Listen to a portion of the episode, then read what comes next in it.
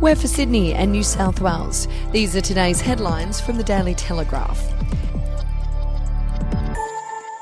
Special Forces saying the federal government's enlistment of the Queen to allow them to be stripped of their medals shows the government was planning their punishment long before the Afghan war crimes report was released.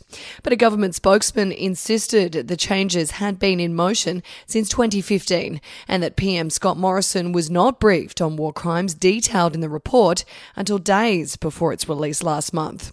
The Queen has signed off on a change to unit citations regulations on July 13 this year, allowing the Governor General to strip a unit of its citation on the recommendation of the Defence Minister or the Chief of Defence Force.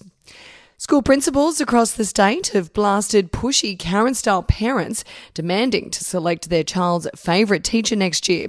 But experts say rather than complaining about teachers, parents should encourage their children to see getting a less than inspirational teacher as a life lesson in resilience. One principal in Sydney South says parents choosing teachers and seeking to have other students removed from their child's class would not be tolerated and we'll be back after this. News doesn't have to be boring. The Brits have given Prince Harry a new nickname after yet another tell all interview. Oh, God, is it the Ginger Whinger? Let the team at news.com.au get you up to speed each day with their podcast, From the Newsroom. a couple were busted joining the Mile High Club. Well, I guess they can't fly Virgin anymore. Politics, sport, red carpets, royals. Get all the goss in just a few minutes. Follow From the Newsroom wherever you get your podcast from.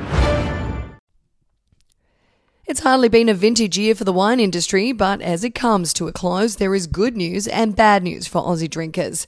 Red wine prices are set to drop while white wines will rise in the fallout from China's unfair tax hit on Australian producers and the impact of COVID 19. The latest Australian Agriculture Outlook released yesterday predicts wine exports will decline this financial year, with Australian wine grape prices falling 28% to $500 a tonne. And Canberra Raiders coach Ricky Stuart is rallying behind embattled hooker Tom Starling after he was arrested and charged with assaulting a police officer, declaring he would have been more disappointed if the rising star hadn't defended his family amid a brawl at the weekend. Starling, 22, was one of four men arrested and charged, including two of his brothers, over the incident that took place at an Avoca Beach bar on the Central Coast. Police allege Starling grabbed at an officer's pistol, but the Raiders hooker claims he tried to break up an altercation taking place between his brother and another patron after a derogatory comment was allegedly made about their mother. And that's your headlines from the Daily Telegraph. For updates and breaking news throughout the day, take out a subscription at dailytelegraph.com.au. We'll have another update for you tomorrow.